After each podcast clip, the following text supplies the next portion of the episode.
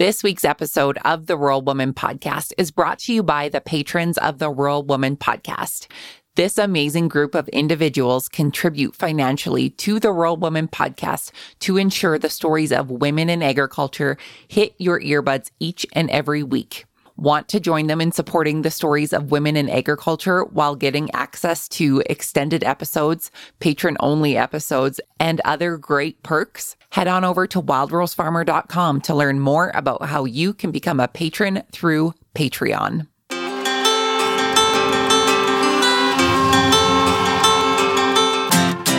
Welcome to the Rural Woman Podcast, a platform for women in agriculture, ranching, homesteading, and more to share their stories. I'm your host, Caitlin Dubin.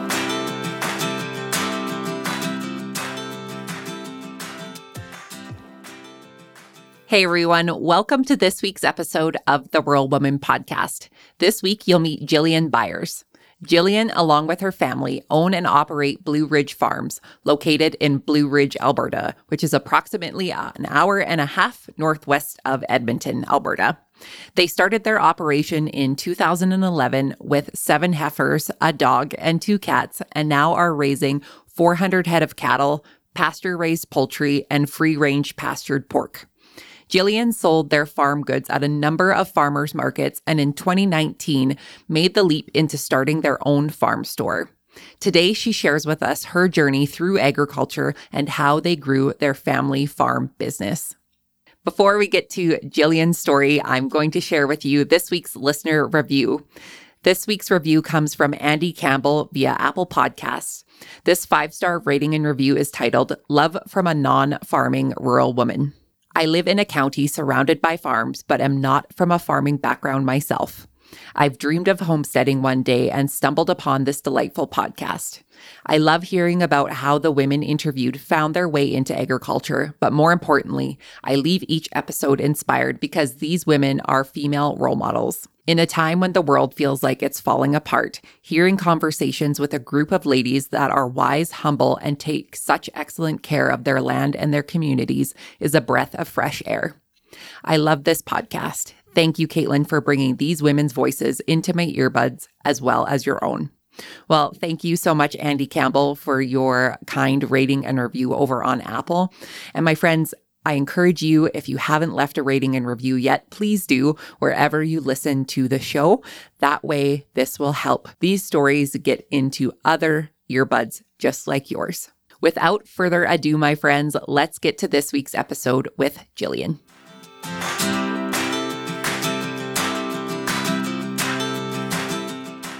Hello, Jillian. How are you?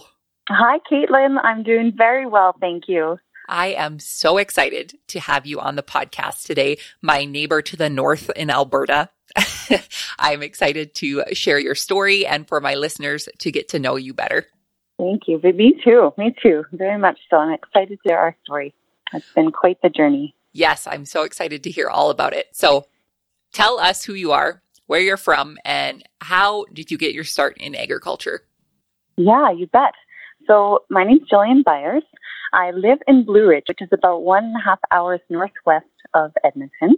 My hubby and I, we bought our farm uh, in 2011, and I had just graduated from school, and we were together for about a year, and we, we jumped into agriculture. Both of us have a agriculture background to a very minor extent. I grew up on a hobby farm and he grew up in Vegreville and his family had a few cows and we had a few horses, that kind of thing. And then uh, we just had the same passions and we decided to go into farming and, and get some cows. so it, it's been quite the journey, that's for sure. Well, that's a way to start, right? Like go on a few dates, yeah. be together for a year. Well, let's start a farm. yeah, exactly. Yeah. Thanks to all thanks to eHarmony too, believe it or not, it actually works. hey, there you go. Honestly, I met my husband yeah. online as well. And I think about it now. How on earth would you meet a farmer otherwise unless you were in agriculture or that was your neighbor or whatever it was? So I, I, I think a lot of people in agriculture can thank the internet for meeting their spouse. I totally agree. Yeah, the hours that we pull, there's definitely no time for for dating or anything like that when you're exactly. single. Exactly. Yeah. so tell us more about your childhood and growing up in agriculture. Yeah. So I was actually I was I was born in Vernon, BC, in the Okanagan, and as soon as I was a few months old, my parents moved back down to New Zealand.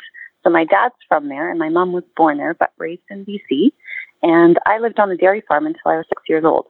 So uh, I think they had about 600 milking cows, so a pretty decent sized dairy farm back in the day. And it was on the west coast of New Zealand on the South Island in a little tiny town called Westport. And my first memories are definitely of the dairy barn, getting my bike stuck in the dairy barn and climbing up the hay bales in the in the barn and going down to the ocean and, and lots of rain because we were on the west coast. After that, my, my brother and I, my parents, moved back up to BC, to the Okanagan, and we had just a small hobby farm until about I was 16 or so. And we had horses, and I rode competitively, jumping and eventing and things like that. And uh, we had calves and dogs and cats and chickens. And my grandparents, they also had a, a fallow deer farm, which was pretty unique. Not many people have deer farms, so that was kind of cool. And then my parents moved to Alberta for work, and I stayed behind and finished off my my last year of high school and I stayed with my grandparents. But they actually had to go down to they went they were snowbirds, so they went down to Arizona for about three months, and I got to finish off my grade twelve year alone there. So that was fun. Actually, I was always very independent in that sense. I had a couple horses, and yeah, I learned how to trim their feet because I didn't really want to pay the farrier. My dad wasn't around anymore, and and whatnot. So became pretty self sufficient in that sense. So it was a great childhood. We we did lots of skiing up on Silver Star Mountain. We had Kal Lake and the Okanagan Lake there. So always very active and outdoors and always surrounded by animals. That just sounds like you had such a wide variety of experiences growing up, whether that be in BC or Alberta or all the way over in New Zealand, but you know, being tied to agriculture throughout that. Yeah.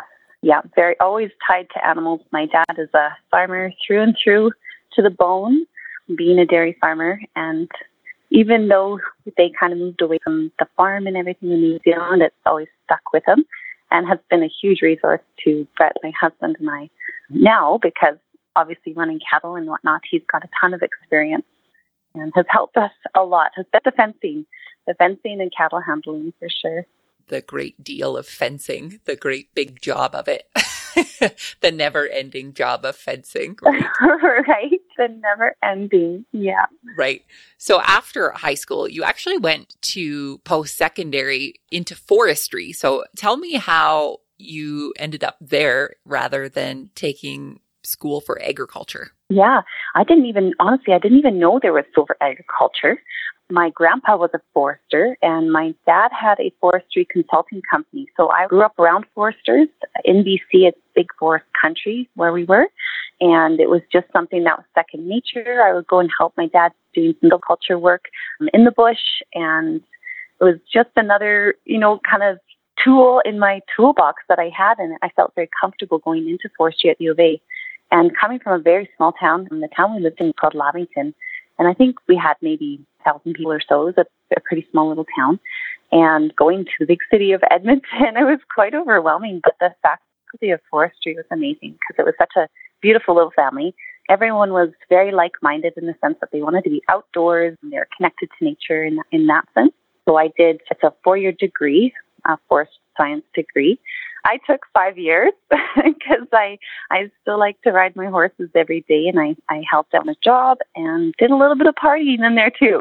so it was it was lots of fun for sure. It's funny though because at the U of A, the forest faculty there's a seating area, and it's right beside the agriculture seating area. So these Aggies would walk by, and I'm like, who are these people with cowboy boots and, and Wranglers? Like, what are they doing wearing these clothes in this school in this big town?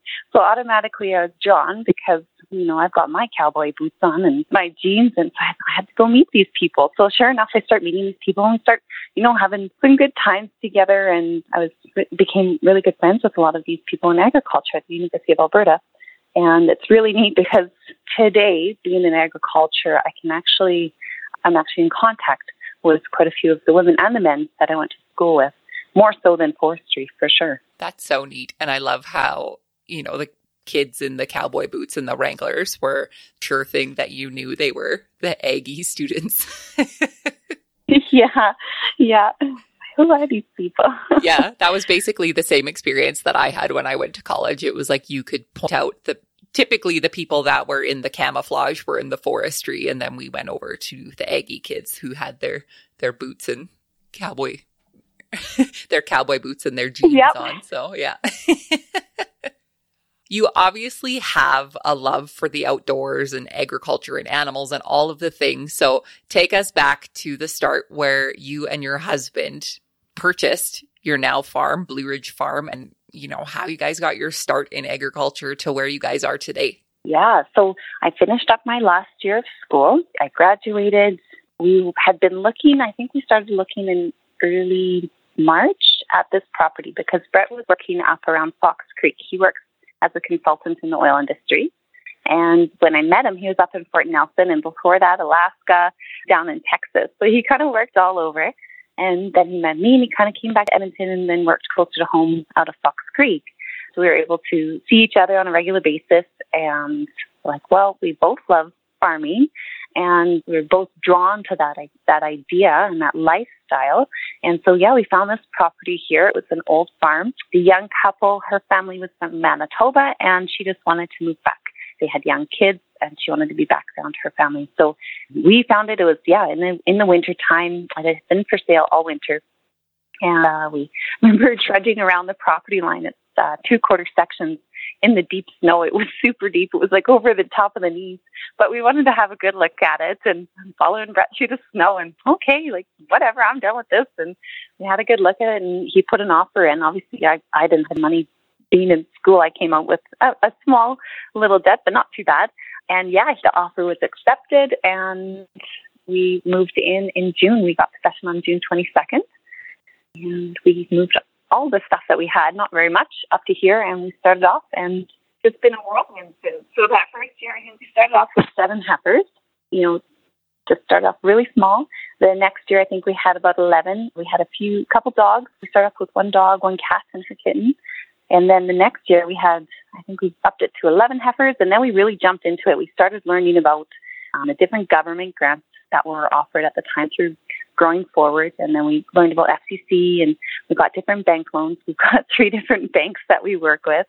And what else? The Feeders Association was a huge one for us to be able to purchase cattle and then put down that 5% deposit. And we were able to up our numbers. I think we went up to 50 heifers in, for grazing in the third year, and then we were up to 250 and then soon 800. And that was, that was quite the leap for sure. We, in that time, we were having to tear down old corrals we saved all the old barn boards and we built a lot of stuff with that with that old wood. Lots of old buildings and stuff we've had to fix up. Uh, fence lines we've had to put in and fix. The fence system that we have here was actually designed by my dad. The New Zealand system of the electric fence, we've got a Gallagher and it works like a hot darn as long as the power is still going. So you have to check it and you do have to maintain it, but it works really well. So lots of pounding posts and getting set up, you know, purchasing trucks and trailers, and just little by little, because it all takes time and money. And it, you know, when you're a young couple and you don't have anything, you're not really handed down anything. It's uh, you have to do it as you can, right? But everything that we earned, we put back into the farm. I started my own little company right at the university for log scaling, and so I was working in forestry for a couple different mills. And uh, Brett was in the oil industry. Now we just kept putting the money back into the farm and buying more cows so we did that and we were having a you know a good time very much in love we're like you know what let's have a baby and get married. So we had our daughter in 2014 and we got married in 2015 that was the year of the drought. So it was great for our wedding. We, we had excellent weather lots of grasshoppers. They were jumping all over my dress but it was very stressful. And that's when we decided you know it's time to diversify and kind of manage our risk a bit better. So we ended up going more into cow calf in 2016. And we also kind of started butchering more of our own meat then too. And that's when that was Brett's idea. He we had a beef that was finished and we took it to the butcher and yeah, he's like, Well, we've got all this ground beef now because we just ground the whole thing and it was way too much for us. We gave some to friends and family and like, well, what do we do with the rest? And Brett's like, well, just start selling it. he makes it sound so simple, right? Just start selling it. So I, I had to kind of figure out what I was going to do there. And that's when we decided on building a brand and a name and, and start selling a bit of meat. That was the seed. That was the very beginning. a, a very interesting time having a baby and then starting a new business and also going back to work. So we started that in January 2016. I have a friend who was into websites and stuff, and he came up and hung out with us for a couple days. We're like, what should we call this brand? And Brett's like, well, we rent quite a few different farms around Blue Ridge and different pastures for making hay. We make our own hay every year and for grazing our cattle because we like to keep them as close to home as possible.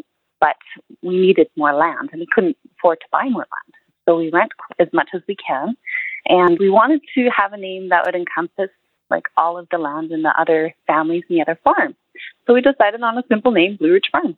And that's how that name arose. And then we had to put together a brand and literally the brand I put together in about 30 seconds. I'm like, I want to, I want a beef, a cow, a chicken and a turkey and because that's what we wanted to raise for meat and we put the name blue ridge farms on there and it all slapped together and and that was that i'm like oh i'll change it and you know in a few months once i've gotten things going but no i've never changed it just it's worked it's simple and it works and then we decided we wanted to have another baby. So I was pregnant in 2016 at January, and we had our second son in November in that time, I was trying to learn how to run this website, and it was really difficult with our friend because I was wanting to do all these updates, but he was busy and he couldn't always do them when I wanted him to. So I said, you know what? I need to learn how to do this. So I took over the back end of our website. It's a WordPress website. And I, I didn't really know what I was doing. Help from him, and he helped me a little bit. And then I ended up taking it right over and hiring a bit of a marketing company that would send me YouTube videos and they would show me how to do things and I would have to pay them a lot of money. So, but then I would know how to do it and then I was good to go. So that was a very smart investment on my, my end of things was getting that knowledge and having that power to be able to update the website by myself. And then I'm like, well, we started raising chickens and pigs and turkeys in 2016 and uh, we had all of these animals. And well, we need to sell. We need to sell these animals, right? So I started marketing them, and at the end of September, with the last four weeks of the St. Albert market, I did those. I was extremely pregnant. We had an old freezer in the back of our truck and was handing out meat. I had a scale. I didn't even have labels. I'd get the goods that the person wanted. I'd very pregnant. I I go up to the back of the truck and I'd pull it out and and I'd come and wait on that's how I started was at markets, and I did that for four markets at the very end of the year. It was super cold. I had this big giant coat. It was my dad's coat, and my mom was watching my daughter at the time because they lived in St. Albert. So that was actually a, a really lucky stroke there, having them to watch watch my daughter. Over time, we ended up kind of building the brand a bit more, and I, I enrolled in the St. Albert market in 2017 for the full year. Every single week, I would go we invested in a really nice glass top freezer so we could showcase our meat a bit better. I thought that was pretty important so people could actually see the product. And I got some banners and, and just made it look a little more legit, I guess you could say. So we put it on wheels and uh, we used my old horse trailer. it's like this 25 year old horse trailer, but it did the trick at the time.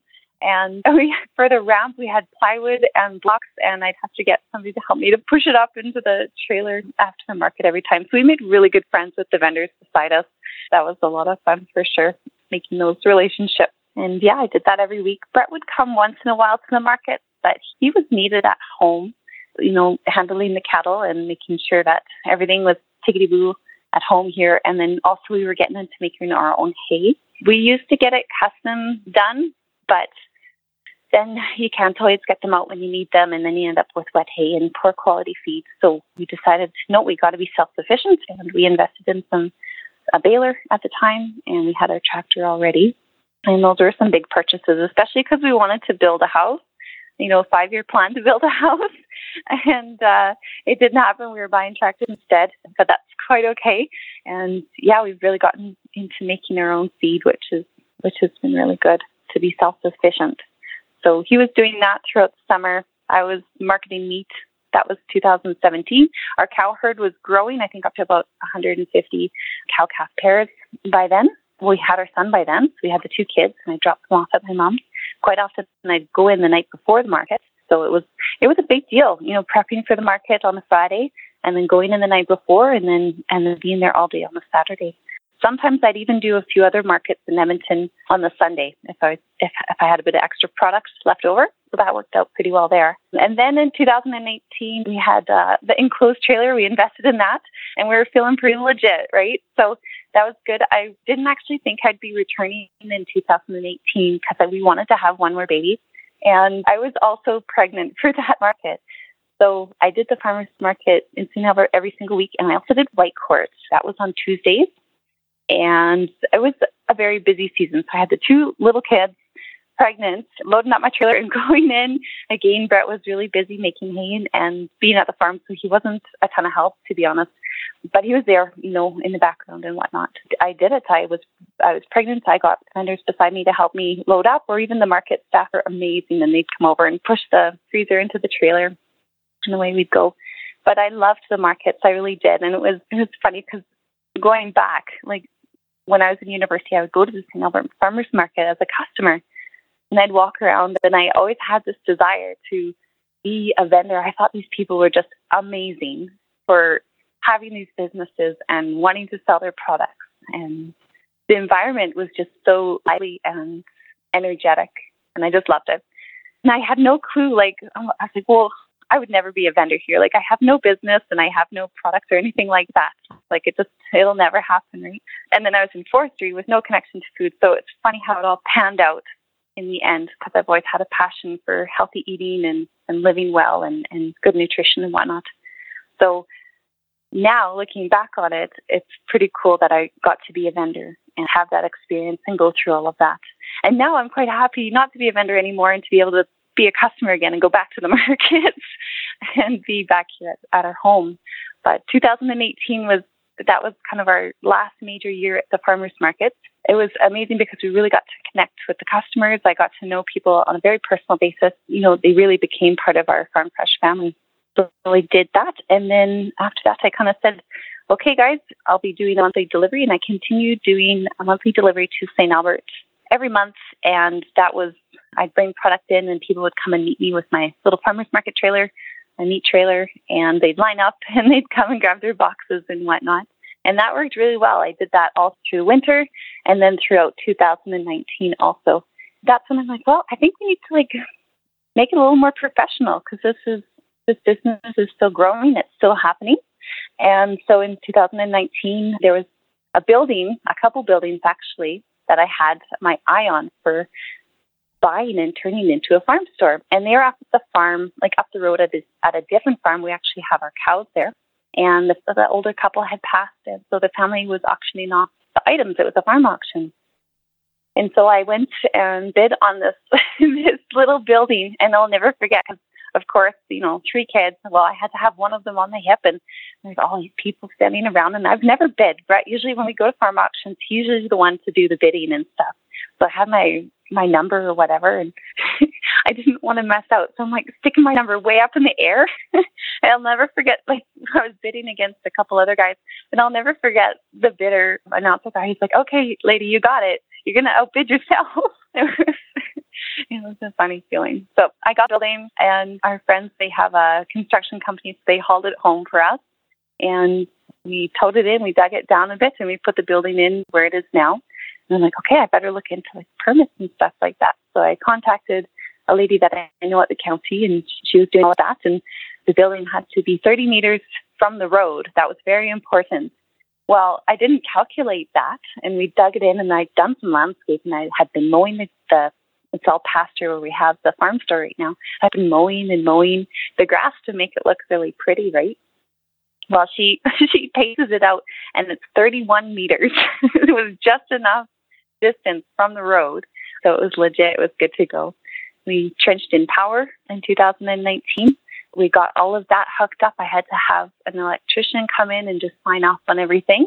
And we had to make a couple of adjustments there. That was the tricky one. Make sure that it, the building could handle all of the power surges and whatnot, because I've got a big freezer in here and a fridge, and then I run the heaters. So that was an important one to make sure we had that legit and up to code. I continued mint deliveries through the winter for 2019. And then in 2020, I'm like, okay, let's do Alberta Open Farm Days. But COVID hit and it was a total gong show. It was completely different because people were wanting to connect to the farm and eat farm fresh. They didn't want to go to the grocery store. So my sales just skyrocketed. I felt very lucky because in January of 2020, I decided that I was like, okay, this is going to be the year where I'm going to like ramp things up. So I stuck a bunch of beef in our feeder pen to start finishing. I'm like, gosh, I hope I can sell these beef right. And it just evolved. So I was in the way, I was actually prepared to handle the demand for on the beef side of things. Pork, not so much. We just didn't have enough at the time. So we really, you know, tried to take advantage of that. You know, 2020 was definitely a silver lining for us small farms. We had lots of people coming out to the farm every single day. I was like, I have to get this farm store open. I put the meat boxes at the end of the driveway so social distance and all of that. But for the, the most part, like definitely have to get a farm store open. So we worked on finishing the inside, got all the insulation up, made it look pretty. I got my big freezer in. that was a big investment. We got it looking pretty nice. We signed up for Alberta Open Farm Days, and that was August 16th. And that was also our grand opening. Over 400 people arrived. It was incredible. They were lined up out the door. We were open from 11 until 4, and there was a line up the entire time. It was incredible. We had a barbecue. I had my girlfriend, she makes fire roasted pizzas. She sold out. I pretty much sold out. And then we had also a little mini farmers market. We had a bunch of different vendors, and most of those vendors are all in our farm store now. So it was a pretty cool way to kick it all off for our little farm store family for sure. That was 2020, which after that, it kind of exploded even more. There are so many good things to unpack throughout that whole story, Jillian. When I'm listening to this, the one word that keeps popping up into my head over and over again is resilient.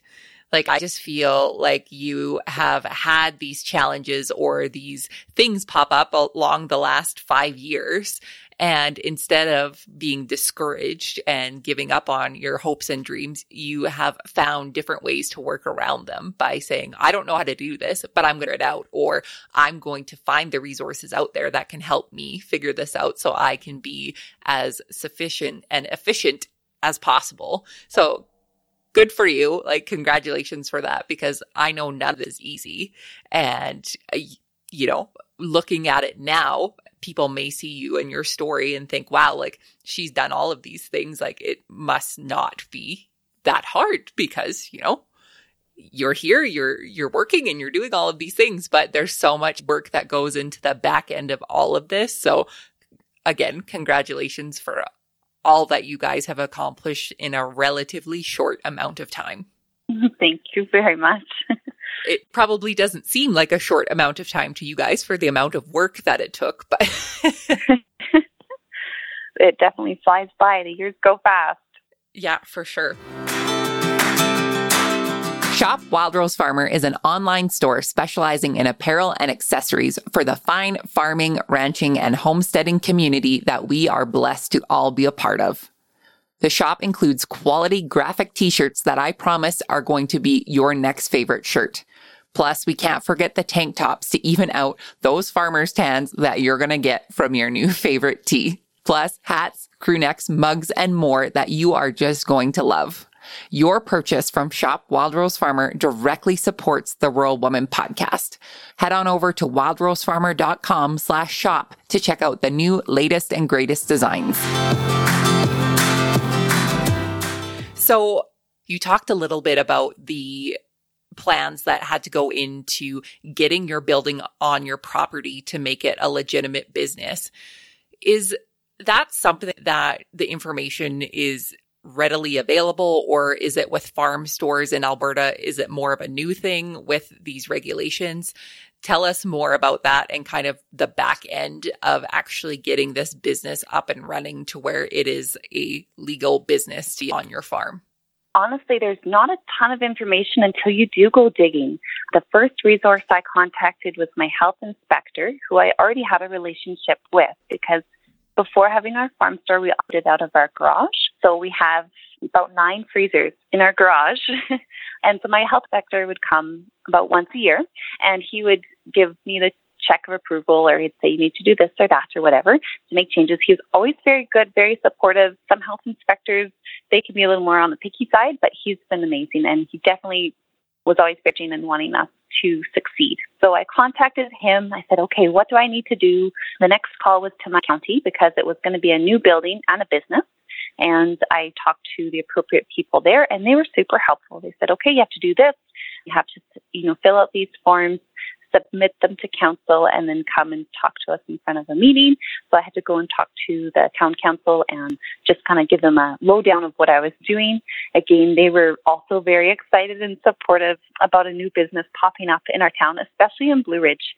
So Blue Ridge is 20 minutes away from Whitecourt, but we're the same county. And so they were very excited to see this new business coming out, especially in Blue Ridge, which is a hamlet of maybe 350 people. We don't have a big population. We have a gas station. There was an old school. It's shut down. We have a hall, uh, a splash park, and a library. That's about it.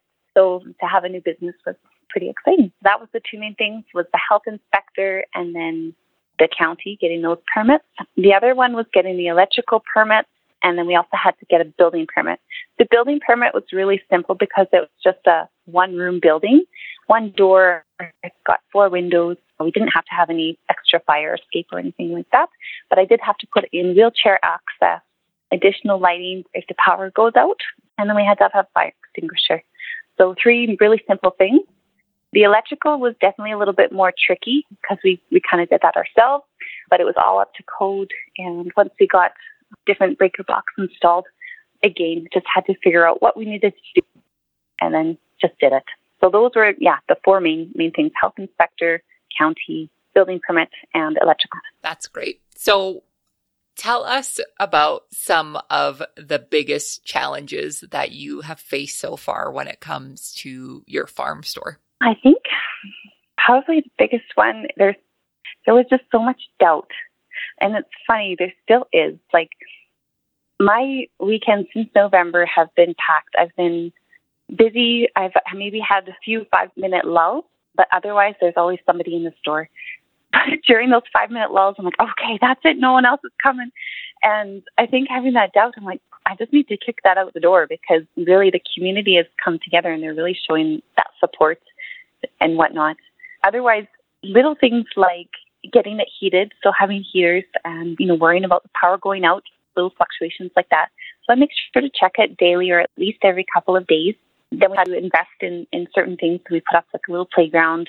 So definitely money is has been a limiting factor. I want to do more, but I can't until I earn a bit more kind of thing. But it's slowly coming together. And I think doing it slowly allows me to do it well and really think it out and really plan. So I've got a notebook where I just write and write and write and I have all these ideas and, and sometimes they work out really well and then sometimes I'm like, oh no, what was I thinking? I got that idea out. But the ideas are all written out and they're thought out. And so when I have enough funds to actually put them into action, I feel very confident in them.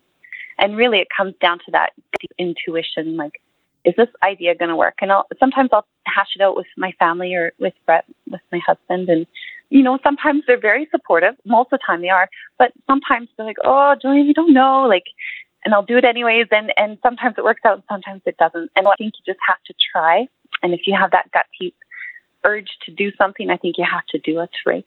For sure. Otherwise, uh, not not too many major things. There's always little things. Like in raising animals, I mean, sometimes you have losses that are unexpected. Sometimes you have meat that's not, you know, it's not cut exactly how you want it to be cut by the butcher. And so you'll bring home these that are huge and they're like, oh gosh, how am I going to sell this, you know, $50 roast? But there's always somebody. And if not, you know, our family can always use it. So there's there's been little issues for sure dealing with our butchers over time, learning what they're good at. I actually use four different butchers and they all have something that they're good at. And over time and trial and error, you know, I'll, when I get a batch of sausage made, it's usually 100 pounds of flickering or bratwurst or, or sausage or smokies. So when it doesn't turn out good for the first time if I'm trying it from that butcher, that's a lot of meat to go through and get rid of. So that in itself has been a learning curve. I feel like I've really got the products nailed down well, and that everything that I sell now tastes good. It's easy to eat. Everything's gluten because my daughter was actually just diagnosed celiac uh, this this past year. I think it just takes time to figure out what you're good at and, and really having a close relationship with your butcher and talking to them and explaining like every single little detail. You know, I, I make our own bone broth and last December they were separating all my bones quite well. I thought again this month, but they didn't because I didn't put it on the cut sheet. But you know what? That's okay. That's my fault. It's, it's just another reinforcement that I really have to be clear on those cut instructions to give them exactly what I want. So for anyone in the meat industry, that's an important one. Is having a good relationship with your butcher, being patient with them, they're working hard, and then just making sure you give them all those little details that you want. That's important for sure. For sure. Well, I like what you said before. Like, you don't know what you don't know. So going forward with these things once you know what people are good at and what areas they can focus on, whether that's your butcher or whether that's a marketing agency or anything of the services that you use to make your farm successful. I think once you know those things, then you're able to utilize them in the way that you need to. And, you know, if they're not working out the way that you need them to, then you know what to look for in the future. Exactly. Exactly. Yep. You don't know until you know. yeah. So I want to flip this now. Share with us some wins that you've had that you want to celebrate. Most of the wins have kind of happened in the last year or so. Last year, we were actually nominated by our county, Woodland County, for the BMO Farm Family Award. I was sad we didn't actually get to attend the award ceremony this year because it was canceled because of COVID, but that's a very wonderful award to win. So we felt very blessed in that sense. We've won a few other little awards too through our county for farm events, attending Northlands and Beef Tech and whatnot. So those are those are neat things, and all because we're involved in our community. Brett, he is a member of the West Central Forage Association, and he was VP for a few years, and now he sits on the board. I ran the play group for a few years here in our community. I volunteered. I was the president at the local club. I started that with a girlfriend, and then I taught there for a few years, and just involved in our community as much as we can. Not so much in the last few years, I'll admit, just the kids in the farm have really upped in demand. But I think being involved in your community and volunteering is so important and it just builds relationships that open doors. Holy smoke. When you volunteer, it is like the best way you can spend your time giving back to your community. So we did that and those awards makes us feel very good and it's, it's nice to be appreciated for everything that we do. We hosted Alberta Open Farm Days for the very first time. I had been a participant the year prior in a market for Alberta Open George Pegg, the Botanic Gardens. And then this year, I'm like, you know what? I want to, I want to host. I want to have people come here. And it was the grand opening for our farm store. So that was August 16th, 2020. And yeah, that was when we had over 400 people come out and attend our event. So that was, to me, a huge win. I expected maybe 150, 200 people. So that was pretty neat to see the community support there. Another small win, I think, in a way, is I stopped doing my deliveries to St. Albert, to City, and even to Whitecourt when uh, COVID came and we just we were I was getting swamped with orders. I'd been through a really tough winter last year, which I'll go into a little bit next. But I just said, you know what, guys, if you want our meat, it's a 20 minute drive out our farm from Whitecourt or Mayerthorpe. You're just going to have to come out. And people did you know, if they really wanted it, they they would come out and they drive and they pick up their box, and it was it was working. So to me, that was a huge win. I didn't have to take product into everybody anymore. St. Albert, I was doing that monthly, and actually, I had the town this fall contact me and say, "Hey, we understand you're operating as a business in the town of St. Albert," and I'm like, "Yes," and like, "You need a business license, and you can't operate with a trailer in a residential area." Like, oh no, I'm like, I don't want to buy a business license and pay, you know, a few more hundred dollars. It just takes a lot of, uh, you know, it just adds into your costs, right? So I said, okay, guys, sorry, no more deliveries. But my butcher, who's in North Edmonton, Northeast Edmonton, he was like, he's amazing. And he's like, you know what? You can leave your boxes here and people can come pick up here. So I have a pickup location at our butcher in Northeast Edmonton, and that's worked out really well. We have a couple restaurants that buy from in downtown Edmonton, and then we have all of our customers around Sherwood Park and Spruce Grove and Edmonton, St. Albert, and Stony Plain. and wherever, and they come and they pick up from there at their convenience, which has worked out really well because they don't have to come and meet me at a time at a specific place. They can just go there when they can. So that was a, honestly a huge win because when you have to pack up three kids and a meat trailer full of orders and go into the city, it's not too much fun.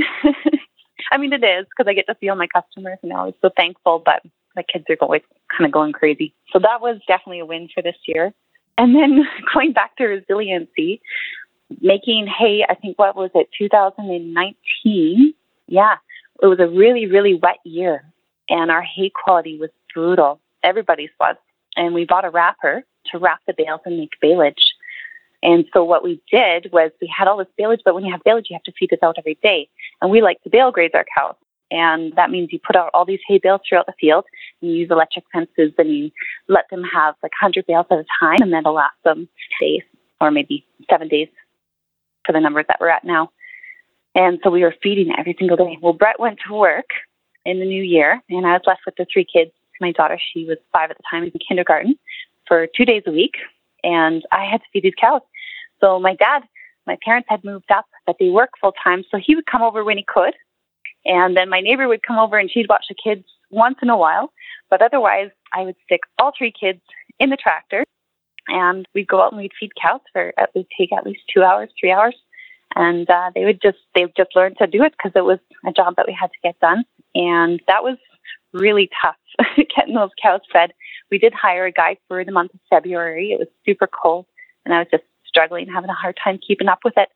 But we kept those cows fed. My kids, I would strap their bicycle helmets on the in when we'd go in the tractor, and when they're close to windows, sometimes they would bonk their head on the window. So for anyone packing kids in the tractor, bicycle helmets it does the trick for sure.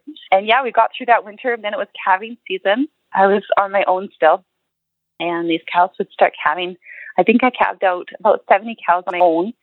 Getting through a winter like that, that was I call that a win because I got to learn a lot and pretty amazing what you can push your body to do.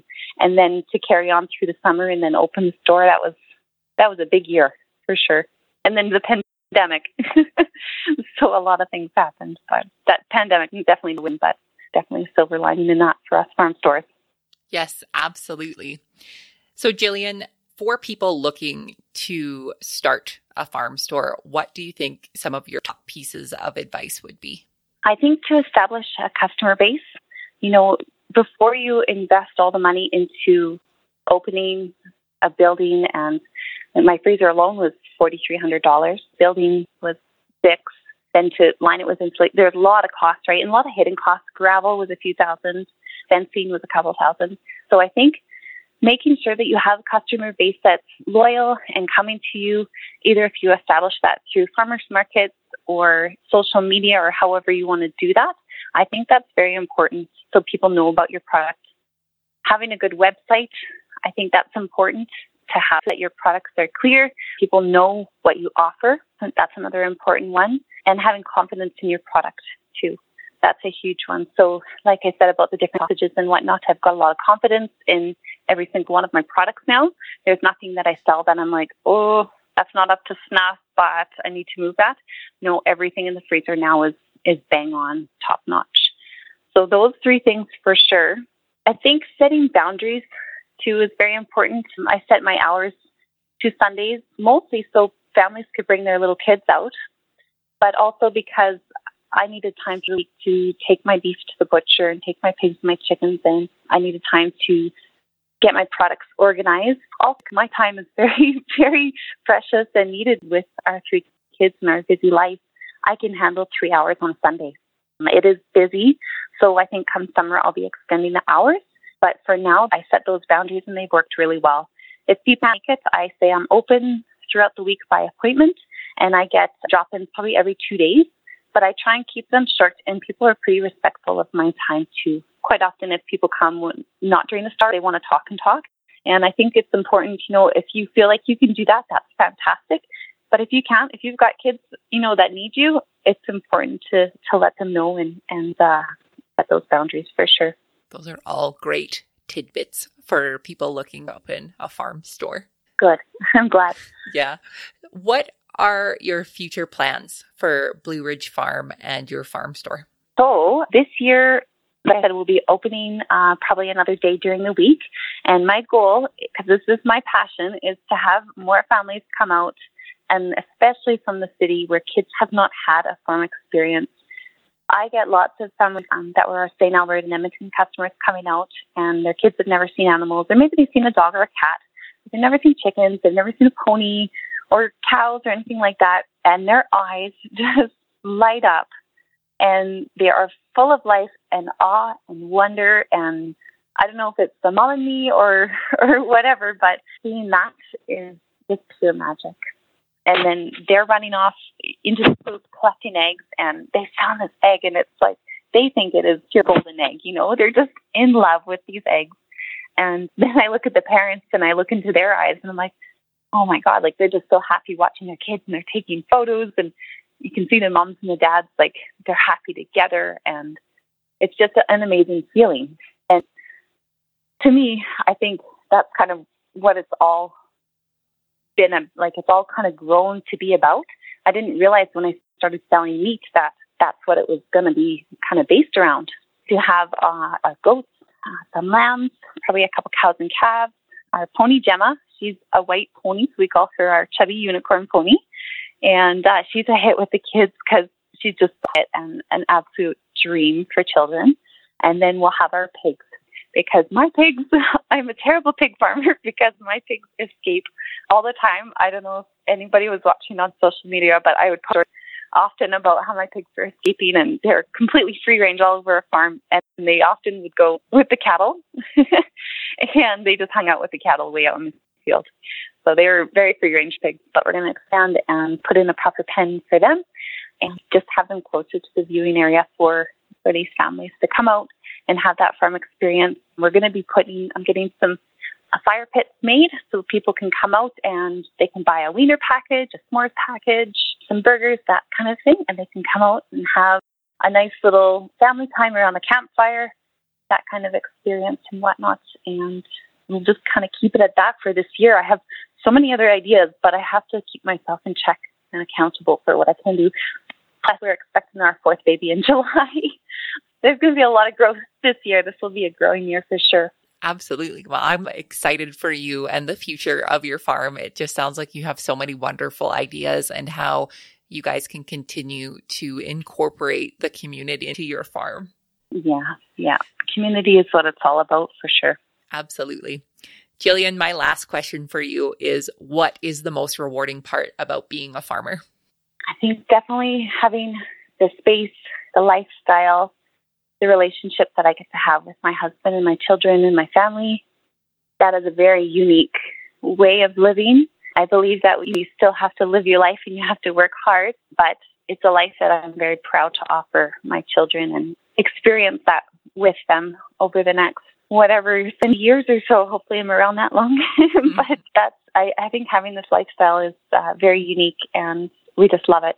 To have families coming out and having those experiences, that's that's a huge part of why I'm doing this business because it's a lot of work. But I think offering those types of experiences are going to only become more and more popular. People are only becoming more connected to their food and how it's raised. That's my big slogan on my farmers market banner was how is your food raised?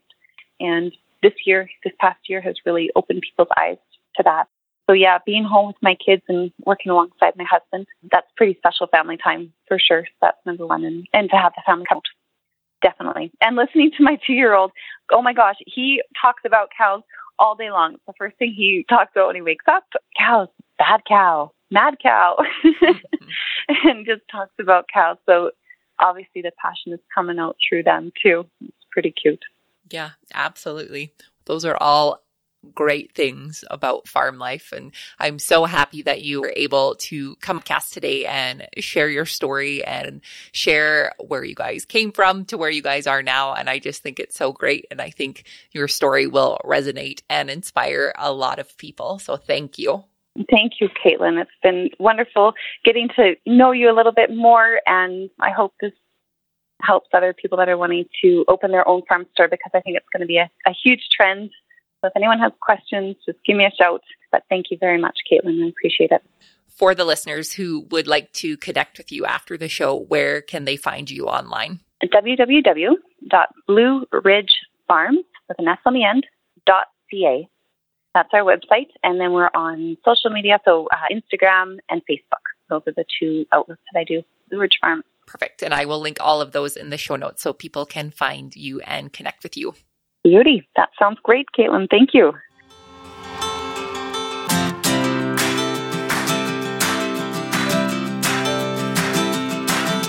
Thanks for listening to the Rural Woman Podcast. A special thanks to our Patreon executive producer, Sarah Reedner of Happiness by the Acre, and to my editor, Max Hofer. For show notes, head on over to wildrosefarmer.com. You can connect with me on social media using the handle at wildrosefarmer on all platforms. If you love the show, make sure you're subscribed wherever you listen to podcasts, plus share it with a friend. We'll see you next time.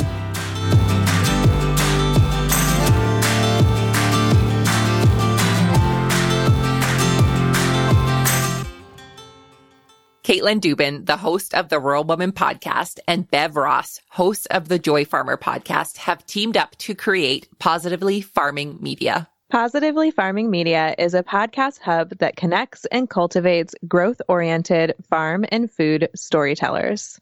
We host a mastermind mentoring group that fosters connection and collaboration between podcasters so you no longer have to produce your show within a silo. Each month in our member only online community, new learning modules are released that are designed to increase your show's quality, listenership, and advertising opportunities.